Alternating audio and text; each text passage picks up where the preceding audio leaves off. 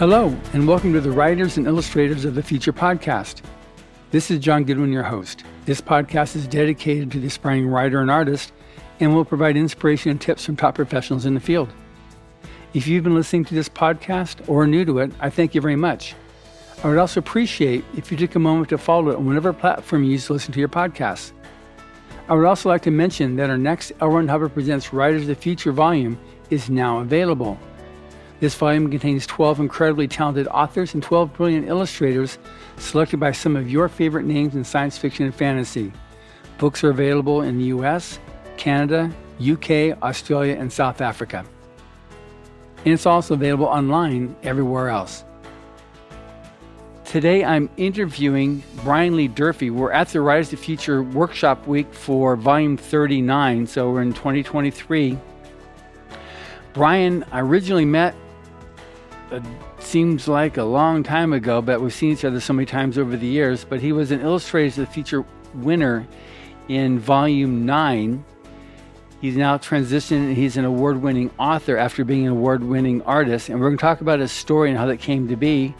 And um, he's got a series, I five novels in that. Three novels in the trilogy. The, it's you're, the, you're one of the few people yes. that have a three novel trilogy, I must admit. So the, the, the the confusion is my trilogy is called The Five Warrior Angels, okay. but it is a trilogy. Okay, good. All right. Anyway, welcome, Brian. Yes, of course. Thank you for having me. Yes. So, um, yeah, so often people do their trilogies and it just goes on and on and on. And um, but yours is it's the title, not not the actual number of volumes. All right. So we originally made an acquaintance many years ago when you came out to, was it in Los Angeles then? Or where was it in Volume 9? Volume 9 was here in Hollywood. Uh, okay. The celebration uh, for the, you know, the big banquet and gala that you throw yeah. was here in Hollywood. It was uh, over in your author services building, I believe. Um, and the um, the awards ceremony was held in a parking garage. Um, yep. now, converted. it was a converted, converted, converted just, parking garage. Yeah, but it, a lot it of work very, went into that. It was very nice. It was very nice. I did not know it was in a parking garage until somebody told me. Yeah, or a converted parking garage. Exactly. It was, but now you hold it in one of the fanciest places in Hollywood. Yeah, the tagline. So. Yes. All right. So when you won, when you came out and published in Volume Nine, you won the Illustrators of the Future contest and obviously, that and your art's been featured in Spectrum, Best in Contemporary Fantasy Art number three. And um, you won the Arts for the Park Grand Canyon uh, Award. And you've been uh, painting in the permanent collection of the Grand Canyon Visitor Center, the Kolb Gallery. So obviously, you've got your chops are like very much well well worn and seasoned in the area of, of art. But now you transitioned over to, or maybe you still do that, but you trans- transitioned over to writing. So tell me about this story of how that, okay, how you started first of all as an as an artist, because we're gonna. I think it's important people need to have this and understand like what you've done and your desire to create what you've created. So first of all, how you, as an artist, familiarized, got familiar with the Illustrators of the Future contest, and came to be the artist that you won the contest with. Okay, sure. So I think the be- easiest way to start this off is from the beginning when I was about 12 years old and I read The uh, Sword of Shannara by Terry Brooks. Yep. And I was first drawn to the Sword of Shannara by the cover art. The brothers Hildebrandt did the cover for that. And so I was drawn to the book through the art and then I started reading the book and about 100 pages into that book I I knew that I wanted to either be a fantasy writer or a fantasy artist. At 12. At 12. Okay, good. Okay. So um, I didn't know how to write, but, you know, I knew how to draw.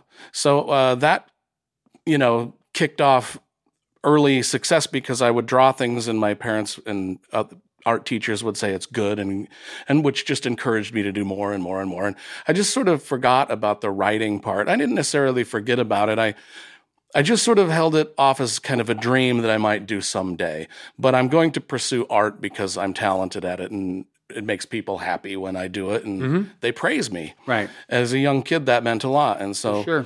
and so I An old person, it means a lot too. Yeah. and so out, throughout high school, I excelled at art in my small southern Utah South Sevier High School, um, Sevier County. If you've ever been in southern Utah, Sevier County uh, looks about the way it sounds. It's in the middle of the desert, in the middle of nowhere, and the small the school is small, and you know. Uh, but I was known as the kid that did art in the school, and that's kind of like the persona I took. And I ended up getting a scholarship to uh, BYU uh, in art, and I went there. But to back up to again to when I was a kid, the, the same rack that I bought that uh, the the same well there was a there was a grocery store in Sevier County, a Safeways, and they had a paperback rack. uh, They, they the rack of paperbacks, and and that's where I first saw the Writers of the Future as a kid. Just uh, probably when was that? Eighty five or something. So I was just pretty young. Yeah.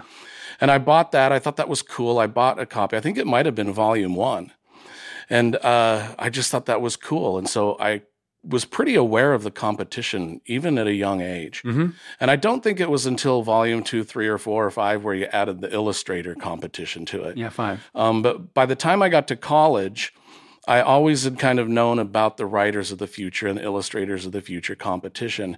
And whilst I was in college, I got to the point with my art that I felt confident enough and good enough that I should enter. Hmm And so, you know, I entered the competition in 93. First time I entered, and I made it into the finalists, and you all invited me to Hollywood to the big celebration, and my illustrations were put in the book. And uh, it was just cool. It was like another confidence boost, right? Mhm. And so after that, I started selling. I used the fact that I was in Illustrators of the Future. I started while in college, started submitting portfolios of my artwork to big publishers like Dungeons and Dragons and Magic the Gathering and and I started getting professional work right when I was in college. And so it seemed like my illustration career was going pretty well, which it was. I was doing illustrations and I slowly as I graduated college and it got uh, into um, you know, I got into the late 90s and stuff, I started to do less and less illustration and more and more gallery work. Like I, Yeah. I would, I started to do a lot of landscape paintings and wildlife paintings, and and I would take them to the galleries around, you know, Park City, Utah, and Jackson, Wyoming, and Santa Fe, New Mexico, and and it just seemed like no matter what gallery I went into and presented my paintings, they were like, "Oh yeah, we'll sell those and we'll hang them," and so I had a lot of success doing that. And so it seemed like my career was going quite well. And, uh, you know, I just, over time, though, I noticed that I was having trouble seeing. hmm Um, I was having experiencing pain in my eyes, and uh, it was taking me a lot longer to uh, do paintings, and I was making less money. I took a job kind of to because I was going to end up being a starving artist, and so I took a job as a carpet cleaner, and so I was cleaning carpets three days a week and painting three days a week, and things were getting a little tougher and tougher, and it took me a while to actually finally go in and get my eyes checked, and it, I ended up being diagnosed with a disease in in my left eye called uh, um, retinal vein occlusion, which had actually made my left eye pretty much legally blind. Right. And retinal vein occlusion is basically you get strokes in your eyeballs. I mean, you can get strokes anywhere in your body, you know, your liver, your kidneys, your of course your heart and your brain are the serious ones that everybody knows about, but you can get them in your eyes too. Hmm. And so that's what happened is it, it I couldn't focus, I couldn't see the paintings I was doing. And um, because my eye was I couldn't see out of one of the eyes. And the disease eventually spread to the other eye too, which they say only 16% of the people that get the disease in one eye get it in both eyes. Well, I was part of that 16%. So um, I was probably around 30 years old at the time, and uh, and I uh, decided that you know I just I was getting discouraged with painting, starting to slow down with it. I just wasn't doing it that much anymore. And uh, I was doing the carpet cleaning job. And um, I was one of our regular carpet cleaning clients was uh, John Stockton, the I don't know if you remember the uh, All Star point guard for the Utah Jazz. You know, John Stockton, Karl Malone, all those guys. He was one of our regular clients, and I cleaned it. Was cleaning his carpets about every six months, and he usually was not at home. It was usually his wife and kids at home. But one of the days that I went and cleaned, he was there, and he was in his den and he pulled me aside and he said, Hey, I've got this rug in my den. Will you go ahead and clean it too? And so I was cleaning the rug in his den and he was sitting at the desk and there was a, uh, he had a big bookshelf in the den just full of books, all authors that I love. Um, you know, Tom Clancy, Dan Brown, Larry McMurtry, Lonesome Dove, uh, just uh, full of books that I loved. And I started a conversation with him about the books. I'm like, hey, you read these? He's like, yeah, when we go on road trips with the basketball team, I always take a book or two with me. And so we got into a, a lengthy conversation about books. And as we were talking about books, um, I made the offhand comment that you know, when I was a kid, I, I, I wanted to be an author, and I've kind of always had the dream in the back of my head that I should be an author. And he said, Well, why aren't you? And I don't know why. It was something about the way he said that to me that I was just kind of like, I, I, think I mumbled something at the moment. I mumbled something stupid like, I don't know and just you know carried on cleaning his carpets. But later that day, I, I I went to you know I finished cleaning his house, and I had a couple more jobs to do that day, and I just couldn't stop thinking about what he'd said, like, why aren't you? You know, I mean, he he's a, I mean, John Stockton is a six foot two small point guard playing in the NBA amongst giants, and he's an all star. Right. And he, in his mind, he's probably thinking, well, if, if you have a dream, why aren't you doing it? Right? Yeah. I, I, I had a dream. I fulfilled the dream of being an artist, and I kind of let life and medical issues kind of kick me in the ass and discourage me. And I'm like, I couldn't stop thinking about what he said. Like, why aren't you doing it? Mm-hmm. And so that night, after I was done cleaning carpets, I decided I was going to start writing. And I wrote my first word and I've been writing ever since. And it just, it, it was a, a lesson in a couple things. It was a lesson in not giving up, but it was also a lesson in, I don't think John Stockton, the NBA All Star, would ever remember this conversation. Right. You know what I mean? But it just goes to show that no matter where you are in life or what you're doing, something you say might change someone's life, might re energize them, mm-hmm. you know, might get them back on track, might get them following their dreams again.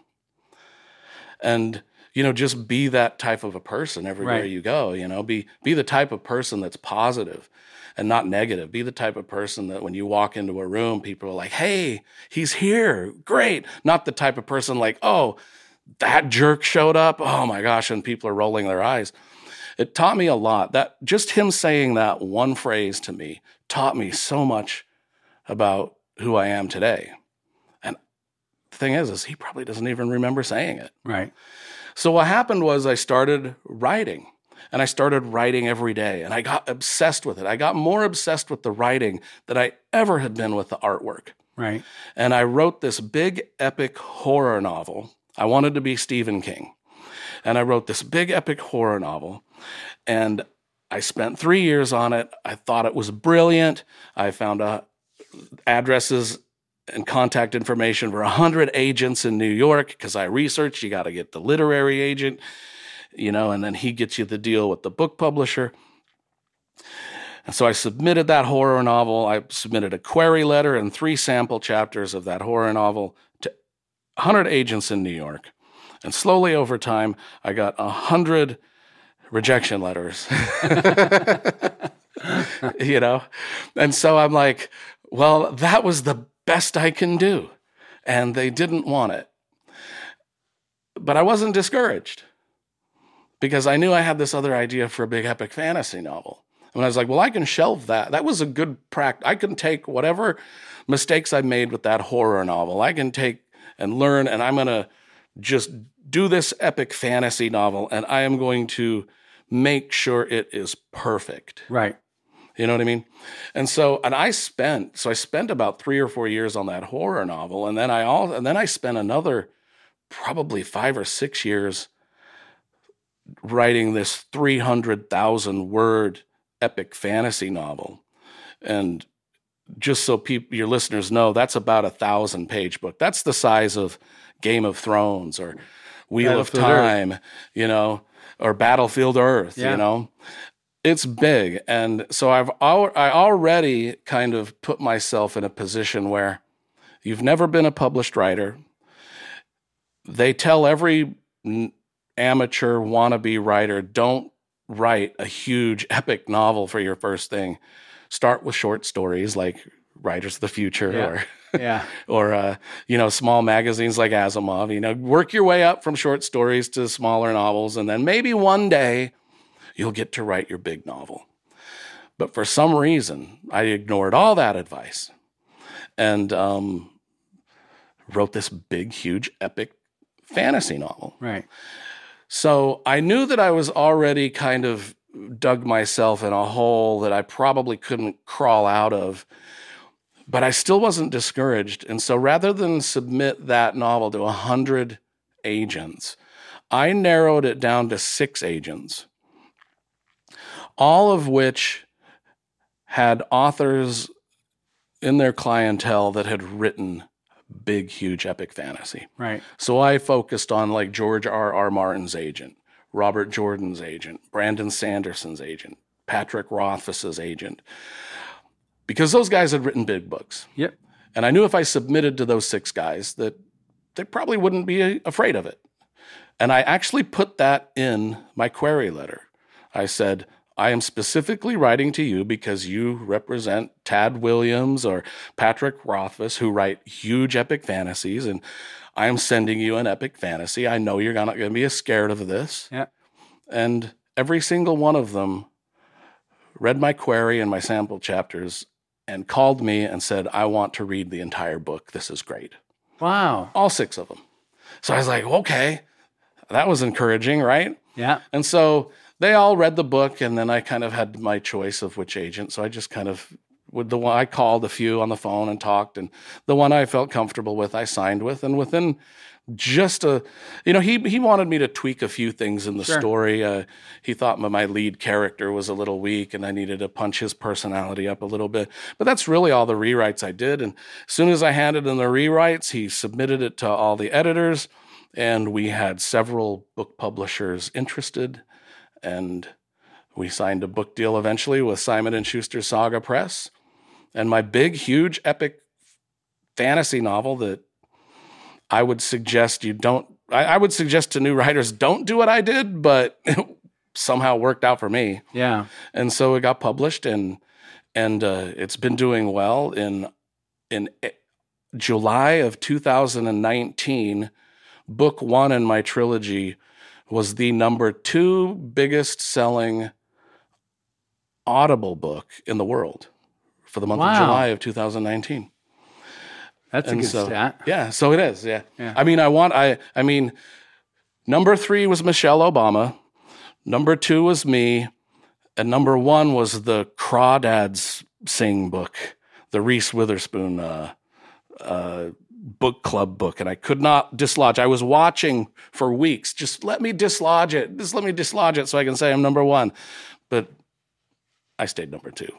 That's okay. We try harder. Yeah. So that is so that is basically my journey in a nutshell from illustrators of the future when I was in college. Well, just you know, yeah, from artwork to medical issues to successful writing, and um, yeah, if if one dream dies, that doesn't mean you can't step into your next dream.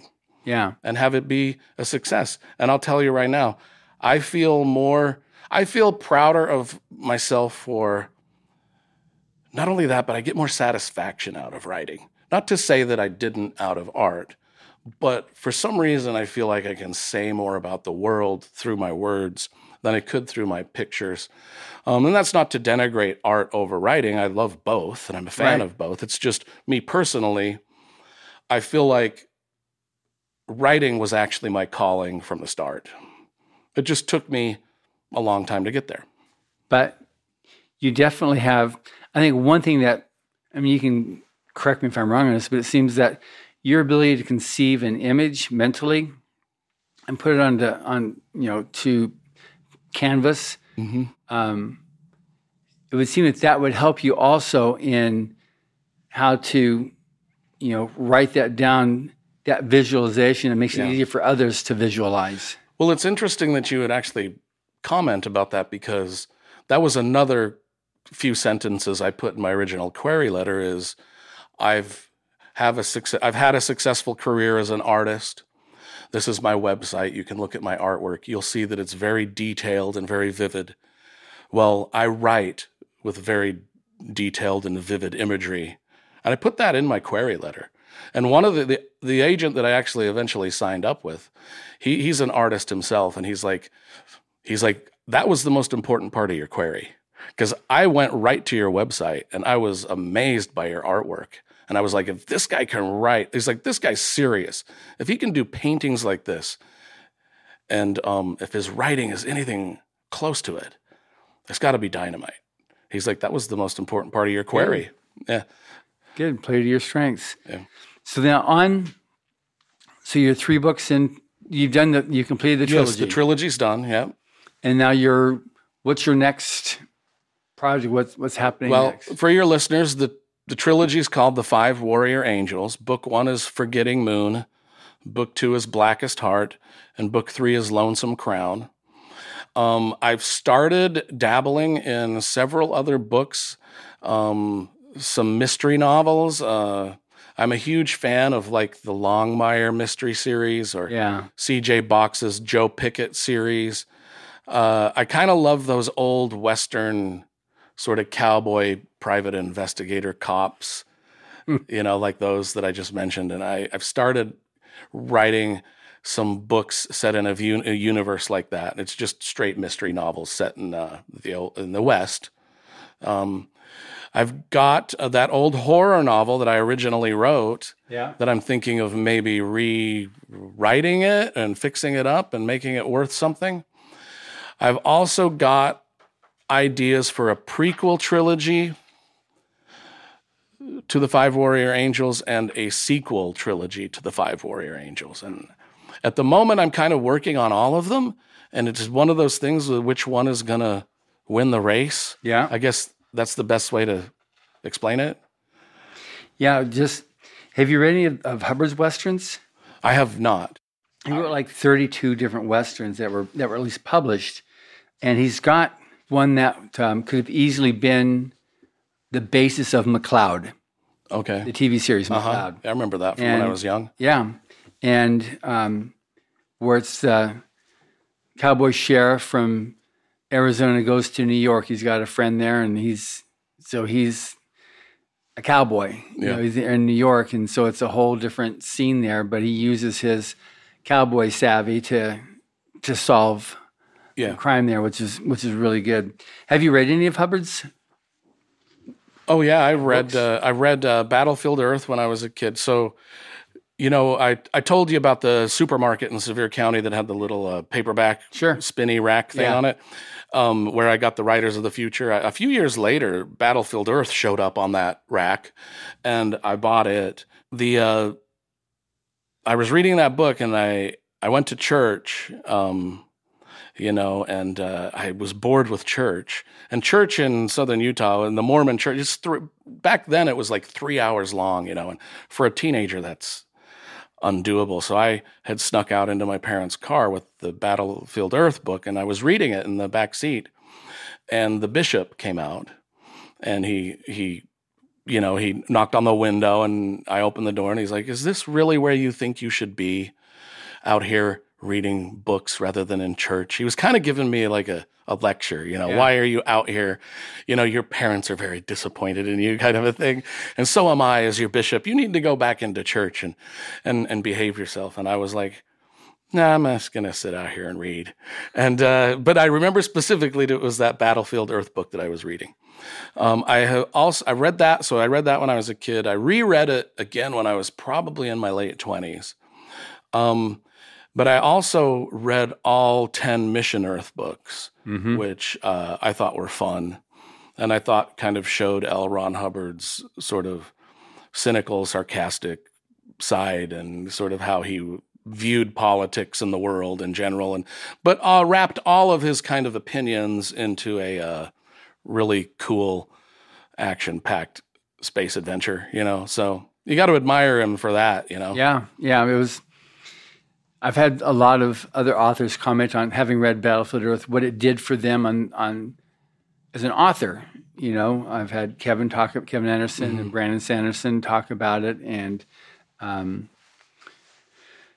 just how the action and you know learning how to write action. The, the short sentences make for very fast action, and longer sentences slows it down, and the various styles and techniques they learn from that.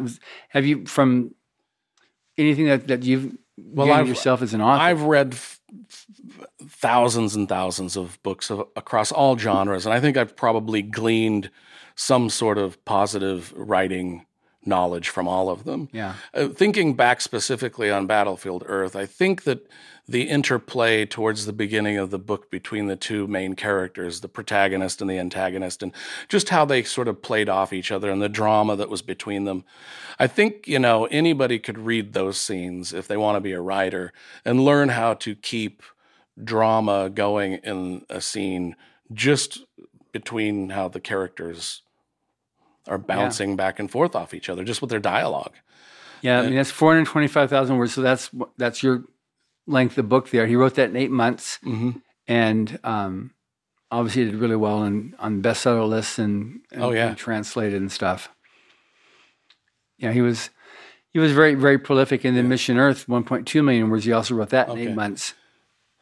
Yeah, well, it's uh, those are the so there was ten in the Mission Earth, and then Yeah. I've read eleven. L. Yeah, Ron so Hubbard books. I've read eleven. Battlefield Earth and Mission Earth. Yeah. Now, the thing about Mission Earth is he intentionally switched it up because the narrator is one of the bad guys, you know, Soltan Gris. And then the good guy almost acts as a foil against him, you know. And, but it's interesting when I've surveyed a lot of the people over the years since it came out, more people relate with Soltan Gris than they do anybody else, you know. I mean, he's he's just bad person. But well, uh, just he's hearing like you, the victim of his own, you know. just hearing you talk about it makes me think I should reread the series. I've only read each book once, and and as a, it was as they were being published. Yeah. So my my uh, memory on details and specifics is is pretty vague. Sure. But I need Yeah, I do need to. It is a series I need to reread. Yeah, we're going to be coming out with it again, uh, hopefully later on this year, and it's New versions, new co- cover art, same cover new art. cover art. Okay, we got cool. Rob Prior. His All right, I'm gonna have to yeah, Rob get that because I've got I've got the whole series with the old. I gotta I'm gonna have to get the new one too. Yeah. Make sure you let me know, and I'll I'll sell it to you. I'm the publisher. yeah, exactly. So, um, in terms of of writing, then, so you said you've read thousands of books. So, what are, from your perspective, some of the key ingredients for an author to to make it like there's people go okay, you, they went to school to learn how to write creative writing classes. They've read a lot. They've taken online courses. They've talked to friends. They've had other wannabes tell them it's like there's all types of bad ways to do it, but what are some things that's been for you that's helped you? Oh yeah, sure. Um, yeah, everybody's journey to getting published, whether they get published through a traditional publisher or just even self-published, everybody's journey is different. Right. There's no person that's done it the same as the next guy or the next girl. Everybody has a different story.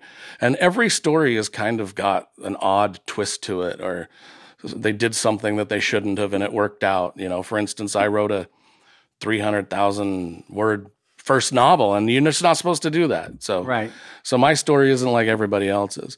However, I would say be persistent. If you're a young writer, be persistent. Write a lot, and if you're serious about it and really want to make money at it, and and be uh, someone that is, you know, sitting on the bookshelf with Stephen King and and George R. R. Martin, you you really need to um, spend time doing the writing, which means a lot of times you're going to have to choose between partying with your friends over the weekend or maybe maybe this is the weekend I stay home and write.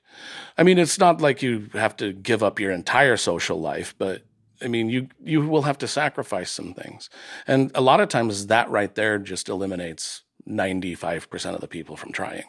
Right. Um, but for the 5% that do try and keep doing it, um, I think for me, I'd never took a creative writing course in my life. Everything I know about writing, I learned from reading four to five to six books a week ever since I was 12 years old. And I think that's the best education you can get is just read a lot. Read if you want to write epic fantasy, do what I did. I read epic fantasy, I read science fiction, I read mysteries, I read westerns, I read biographies, I read everything. Um, so just read a lot. You will learn so much about writing and the craft of writing and how to tell a story by studying the writers that you like and maybe even kind of studying some of the books you don't like um, figuring out why you didn't like it and how can I avoid doing that because I don't like I don't like seeing that kind of thing in a story or I don't like the way that I don't like that style of writing, you know. Right. Uh, and study it. I, I when I was doing my epic fantasy, well, when I was doing my horror novel, I was obsessed with Stephen King, and I I seriously was trying to emulate everything he did. You know, when um when a rock band uh first starts out, they play covers of Sure. all the people they love. Yeah. You know what I mean? They Yeah. emulate, Sure. and then they start to formulate their own music and write their own lyrics and come up with their own tunes. But to start with, they're playing, you know, the Rolling Stones and you know Bon Jovi and Journey and Queen, and I mean that's what they're playing. But they learn so much from doing it. They learn how to construct a great song by playing great songs. You can learn how to write novels by reading great novels and sometimes emulating the style of writing of that author. I when that horror novel I wrote, I just I was studying Stephen King daily, just trying to figure out everything he was doing, and um, I did that with my artwork too. Like when I was a kid, I was obsessed with Larry Elmore. I mean, he was I to to him he was the biggest celebrity in the world at the time. Yeah. To me, Yeah. Sevier County, Utah, those little Dungeons and Dragons and Dragonlance books with the Larry Elmore covers, those that was what I aspired to be. And I would literally look at those covers and I would slavishly copy it. But it taught me how to draw, Right. just like playing a um, Fleetwood Mac song in a bar somewhere taught some person that's really famous right now how to be a good singer. It's the same thing. It's the same concept. You can use it with Yeah. art, writing, music, acting. Just emulate and study the people that you admire. And that would be the best training I could think of. And if you do happen to take a creative writing course, cool. But I don't think it's necessary. Right. And most, actually, most of the writers that I've come across over the years did not have a degree in writing. I mean, I know people that came from, they were accountants, police officers, farmers, fish and game wardens, you know, plumbers. mm-hmm. They just had a dream and they loved books. And so I, I, I don't know if an education is really going to get you a leg up on just reading a lot. It might for some people. Like I said, every journey is different. Right. Yeah, if you read a lot, then you know the various tropes. You can know the various how you create suspense, how you make somebody want to turn the page, what makes you your heart go up, what Yeah. makes you like, okay, good, you're relaxed. Yeah. what makes you what makes you want to like stop reading? And Yeah. like you said, dissect that to find out okay, what happened there. I, I, I stopped reading that book. Well, yeah, one of the one of the books that people kind of roll their eyes at is the Da Vinci Code, but I'm telling you, I think I learned more about writing from reading the Da Vinci Code over and over than any other book. Just by the way Dan Brown started his chapters and ended his chapters. I mean, that book sold billions of copies. I don't know. It just seems like it. Yeah. But it was a huge phenomenon, and there was a reason, and it's because people couldn't stop reading it right. and I tried to learn story structure through that book, and I think it helped. You know, me. And anyway. J.K. Rowling got so much grief that she can't write. She, she opened this the concept of reading to billions of kids that would not otherwise Oh. be reading. And there was never when I was growing up, you'd go into the bookstore, and there was no young adult section. Right. Now half the bookstore is young adult because and of J.K. because Rowling. of J.K. Rowling. Yeah. You know, and just so I was talking with uh, Orson Scott Card. He talked about, you know, more power to her. You know, I've got now that many more people reading my books because of what she's done Oh, for to, sure. to introduce him to the world of reading. Yeah. Well, then Orson Scott Card himself is a masterful storyteller too. I Indeed mean, he you- you can't put down Ender, Ender's Game. You start reading that, and you're not stopping until Yeah. the last page. Yeah. Exactly. So now, so you write, got epic fantasy. Is that the genre like your that's your go to genre, or or and building around fantasy, or do you ever look at wanting to do um, hard sci-fi, for example? Oh yeah, I mean, I wouldn't mind doing like a space opera, kind of a Star Warsy type of uh, thing. I I don't know. I mean, I look at some of things like Dune or stuff Larry Niven's written, which is just really high concept science fiction that just blows your mind when you're reading it. I mean, Arthur C. Clarke's Rendezvous with Rama. I remember the first time I read that, I was just riveted, not with the story or the characters, but just the idea. And I don't know if I've got an idea like that yet. You know what I mean? It's like I'm like I don't know if I've got something in me that would just wow people. It seems like, I mean, because uh, you know, Ringworld by Larry Niven, that was like one of those wow novels. Could Yeah. you imagine something like that? Rendezvous with Rama, even Dune universe, the world building. I guess if I was to do something science fiction, it would lean more towards the Dune, just because it was kind of space opera like. You know, it Mm-hmm. had you know the laser swords and the, the Yeah. things like that. Um, I've thought about it. I just I don't have a story in mind that I would tell at the moment. It? But Yeah, I remember when I, the thing that first got me hooked on science fiction was E. E. Doc Smith's The Lensman series. I just like I read that two, three times. I just I loved it. It was just to me, I was just like yeah, totally fascinated, totally transforming. Skylark series was was really good too, but I preferred the Lensman series. And then as, as I was reading more more authors and getting more open to it, then I started entering the world of fantasy, and um, it's just it's fun. I enjoy just being transported to other other worlds. I've never had that bug to want to write a book, write a novel. You know? yeah, but it's I absolutely enjoy it. And I I've got my my outlet right now for our creativity is is doing these podcasts, which have been Oh, good now, course, like yeah. 220, 230 episodes so far. And I've got I've almost got three awards. There are three finalists. Oh, yeah. I'm three finalists in the um, podcast awards, People's Choice, Oh well, that's been congratulations. yeah. That's that's awesome. because there's five million people that vote for that. So to make it a finalist is you know. that's cool. But now I've got three. I want to. I'm with the win. You know, so I'm working on that. But on um, you've got. You know, we talked about you have to read, read, read. But I want to go a little more because you kind of glossed over a little bit. Just it had to be really traumatic to have lost the ability to paint. You know, that was your. Uh, I would think so. Yes and no. Yes and no. Um, I mean, I didn't really lose the ability to paint. The ability to paint was just became more difficult. Okay. Um, I could I could still probably well I take that back. I probably couldn't. I was gonna say I could still probably knock out a painting, but it'd probably take me a year. Um, uh, and it might not be as good as my old ones because i am so out of practice. I retired the paintbrushes. You know, I mean, I was it was a couple things. I I wasn't really that devastated over it. Okay. I mean, I, I just that's kind of.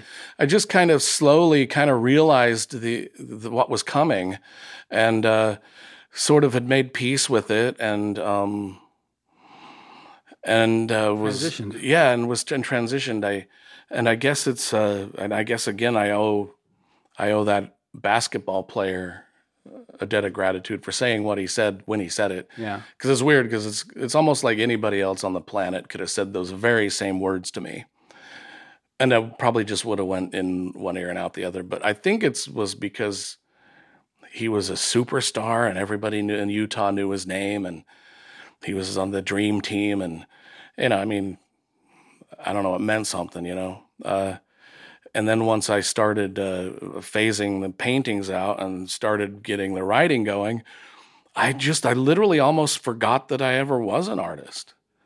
Wow. Um, so it wasn't really a devastating thing. I mean, the more devastating part was because I knew I was legally blind in the left eye. The more devastating part was when I found out that I had the same disease in the right eye. And now I am getting medication in in the eye, and uh, which is slowing the process. There's no guarantee that I won't go.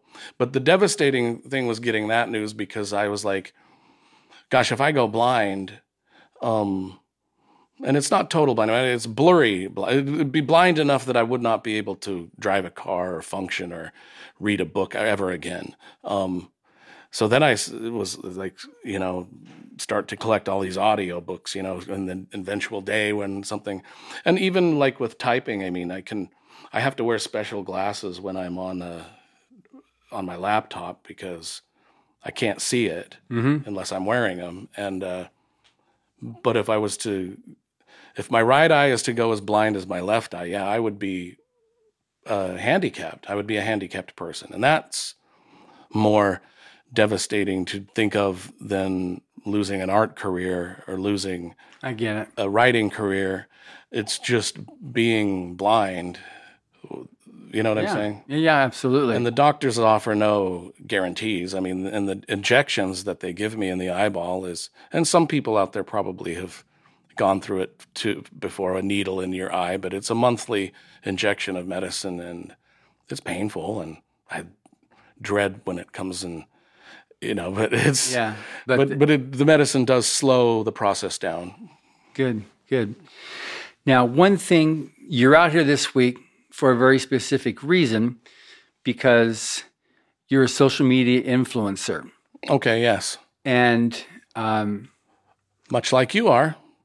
Much like that, but I'm the interview interviewer and you're the interviewee right now. Yeah. So um, this is where the tables are, the microphones are facing now. So I think, I mean, it's important for an artist, whether you know paintbrushes or or using your Mac or whatever, versus writing a story. You know, however you however you convey the arts there's merit to having a presence on social media.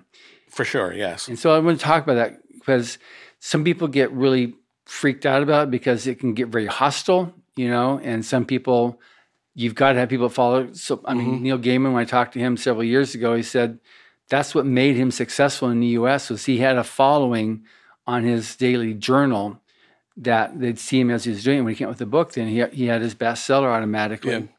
You know, um, so talking about your perspective on social media, its value, how you deal with with trolls and haters, Yeah. and that whole thing. Okay.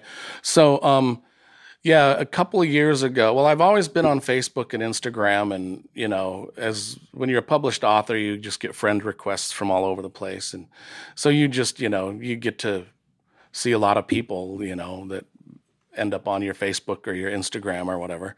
Um, but I was watching YouTube, and I was really big into YouTube, and um, you know, a podcast, uh, uh, doing something like that didn't really interest me. Um, uh, doing like a blog, like where you would write daily on your website and have a blog, that didn't really interest me.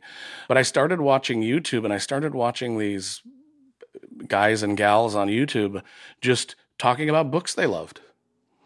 And I was like, I started to follow them and like, like, man, I think I could do that. So a couple of years ago, I said, well, I'm gonna, I'm going to uh, just get online and I'm going to review books I love. I'm going to give writing advice on, Uh-huh. I'm, I'm- so I'm going to do my top ten science fiction books of all time and my, you know, my favorite mysteries of all time, and then I'll do my favorite authors and I'll I'll give writing advice. I'll talk about book covers and illustrators I like and.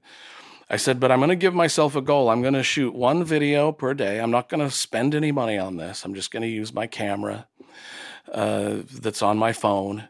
And I'm just going to prop my phone up on the shelf with the, you know, I'm not going to get any lights or anything. I'm just going to shoot one video per day for a year and see what happens.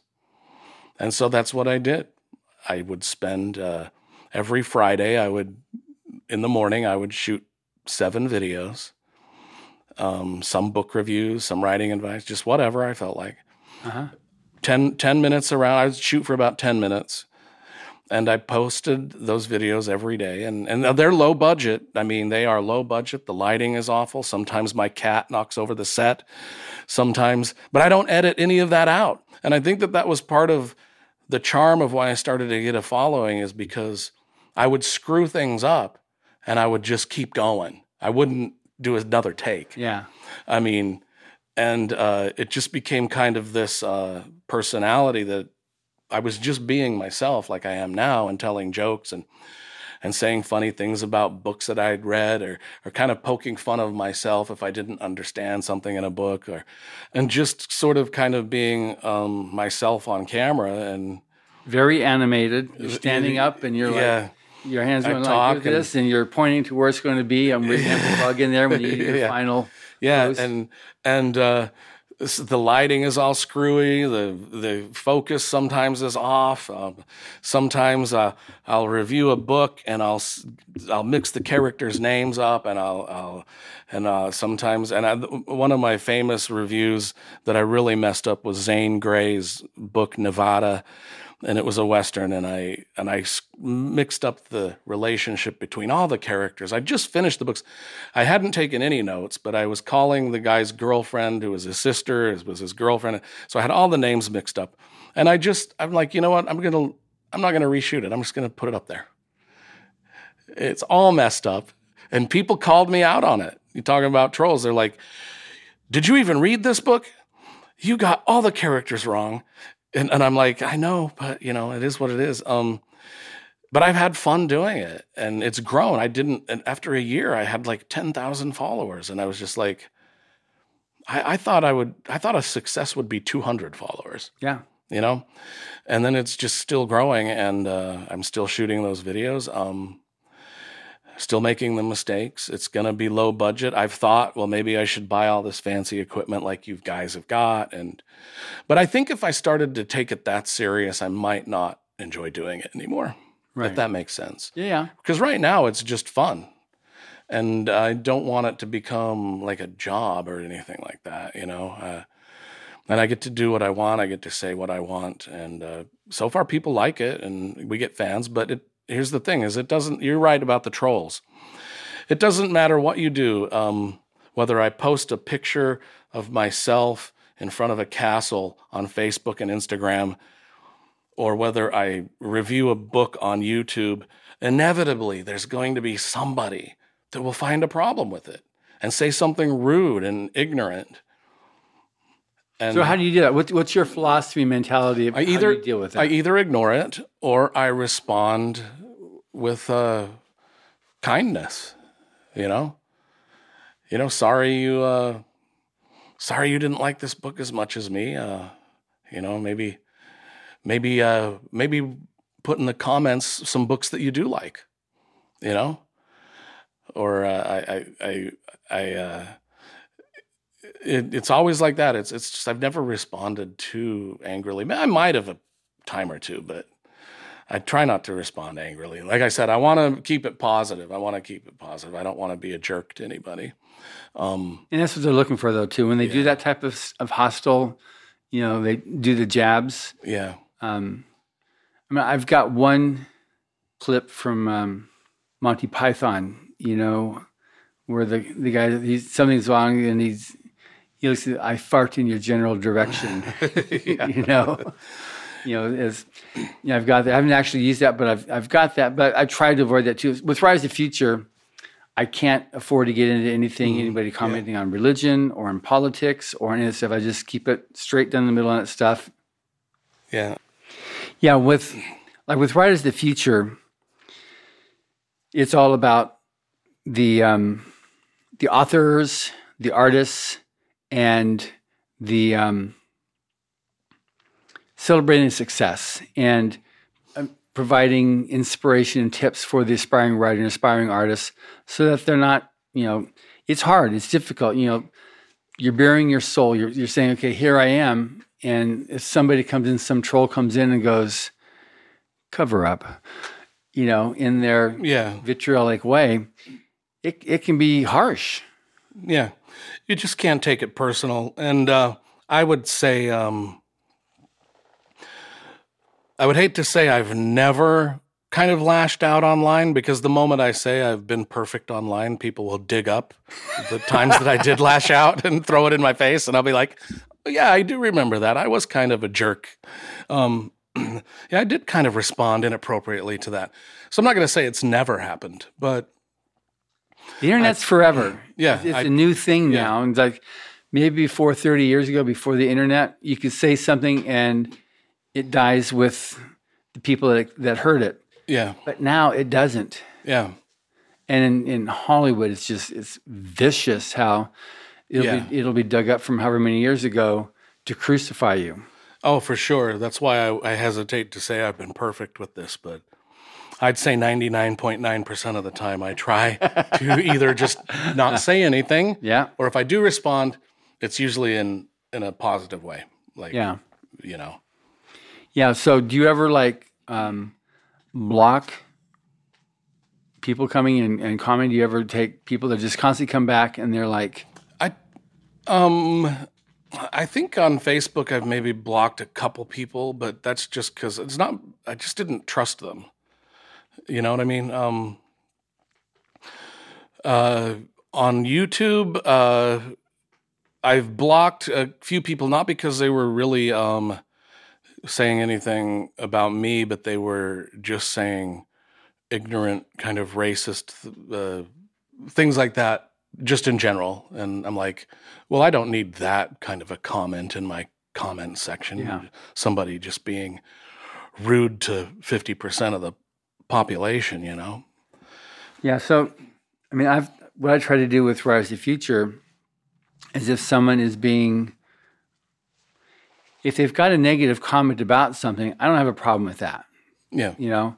But if it's hateful, that's different. That's Yeah. that's not saying, you know, it's one thing to say I think that that book really, and people will say it in varying degrees of of their levels of education. So, man, that book really sucked, or I didn't like the lead character because of Yeah. you know, so you get varying degrees of of showing your your your distaste for something. That's that's totally fine.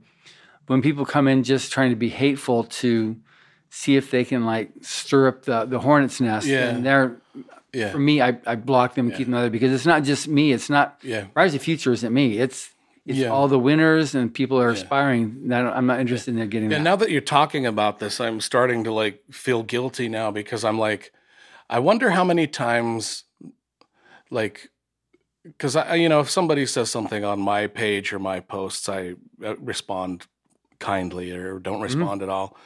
But now I'm trying to think back of how many times have I just been cruising around Facebook or Instagram or the YouTube and just typed in something stupid. You know what I mean? Yeah. Like maybe just something just like sarcastic just to see if people will. And then I'm thinking, you know, I bet I've done that. I can't think of a specific, but I know I've done it. And I probably shouldn't have. And like you said, it's probably out there. you know what I mean? Just- you know, you've, I mean, you're, I mean, I know you, and I can't imagine if, you know, something you say that's going to be snarky is like, you know, like so mild that yeah. when I think of Oh, yeah. snark, I think of something that's just really nasty and mean. And you're Yeah. just, you're just not that kind of a guy at all. I just, I know you, and you're not that kind of a person. Yeah. Uh, I think that there's been a few times, and and my, and my mom caught me on it once because because I think it was on her page. She was because uh, my mom, you know, we go back to that story of me skipping church to read a book Yeah. in the car.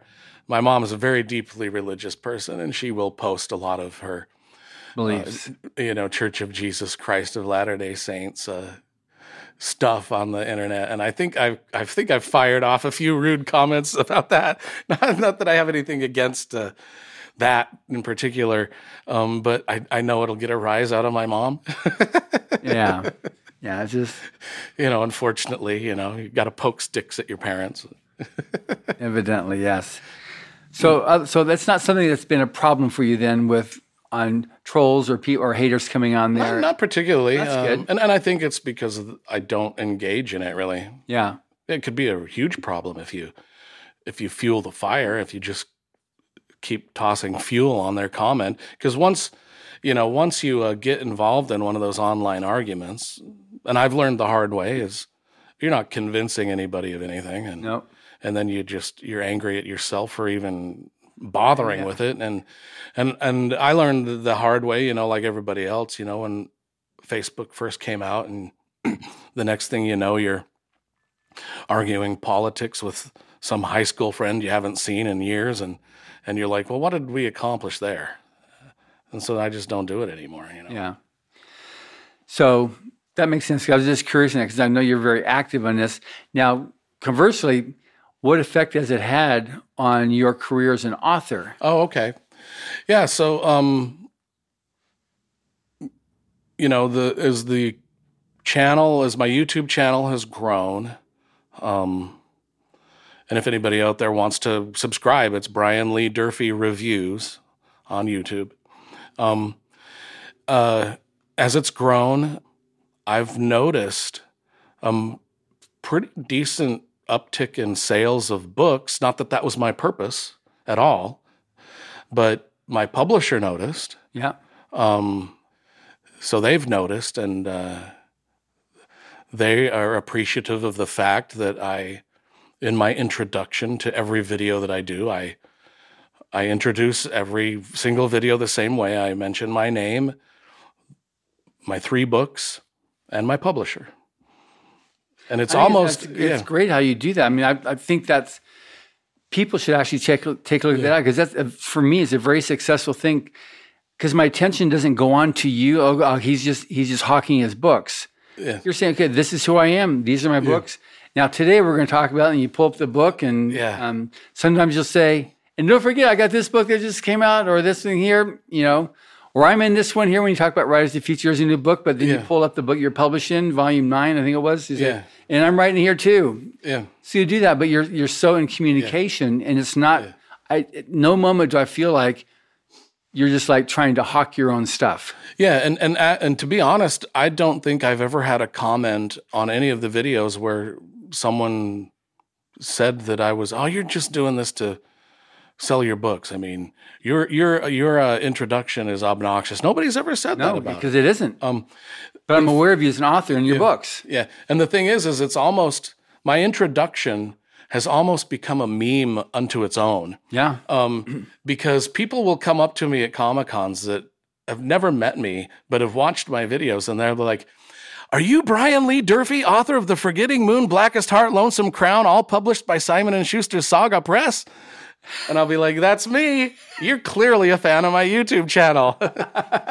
because that is the way I introduce every video, and it's almost like people can't say my name Without, without saying the rest of it. Yeah. but it's great. You're you're you're so alive and you're you're so dynamic. And that- it's a standout. Yeah. You know, like I've got my whole thing is I'm somewhat come across conservative on Uh-huh. my stuff, but I'm, I'm I'm trying to, you know, just I'm across the board on guests that I've got there. But you're just you're so like. You got your cool T-shirts, you know, and you got the bookshelf behind you with whatever's going to be there. And You're standing up, and it's just like you've got a definite look for it. And if anybody's not seen it, you definitely need to check out the Brian Lee Durfee YouTube page Yeah. Brian Lee Durfee reviews. Is that's what it's called? Okay, yeah. But if you type in Durfee, even D U R F E E. It's the only thing you're going to find on YouTube with that Yeah. with that prompt. That's great. So, just briefly again, because we're down, we're just running out of time here. So, uh, give me the the books like for someone to be able to read your books. Say the books again, please, and where they can find them. Okay. So you can find my books at any Barnes and Noble, Amazon.com, or Audible, ebook, whatever form you like, in Germany, Great Britain, United States, Australia. The first book is called The Forgetting Moon. Uh, start there. Because if you start with The Blackest Heart, book number two, you're going to be lost. and uh, then the third book is The Lonesome Crown. And the entire trilogy is called The Five Warrior Angels. Good. So, um, I think this has been great. I'm so glad we were able to get some time here while you're here and I'm here this week. Oh, I appreciate it. Anytime you uh, need me for anything, I'm there. Absolutely. Thank you. And thank you for listening. Subscribe to the Writers of the Future podcast wherever you get your podcasts. We've also been syndicated on the United Public Radio Network where you can find these podcasts as well. Writers of the Future series can be purchased wherever books are sold in the US, Canada, the UK, Australia, and South Africa, and available everywhere via Amazon.com. We're especially appreciative of our sponsor, Carnation, for supporting this podcast. Carnation has been making delicious milk products for over a century and is still going strong. Writers and Illustrators of the Future are contests created by L. Ron Hubbard to provide a means for the aspiring writer and artist to be seen and acknowledged. It is free to enter and open to amateur short story writers and artists of science fiction or fantasy. Again, thank you very much, Brian. Thank you.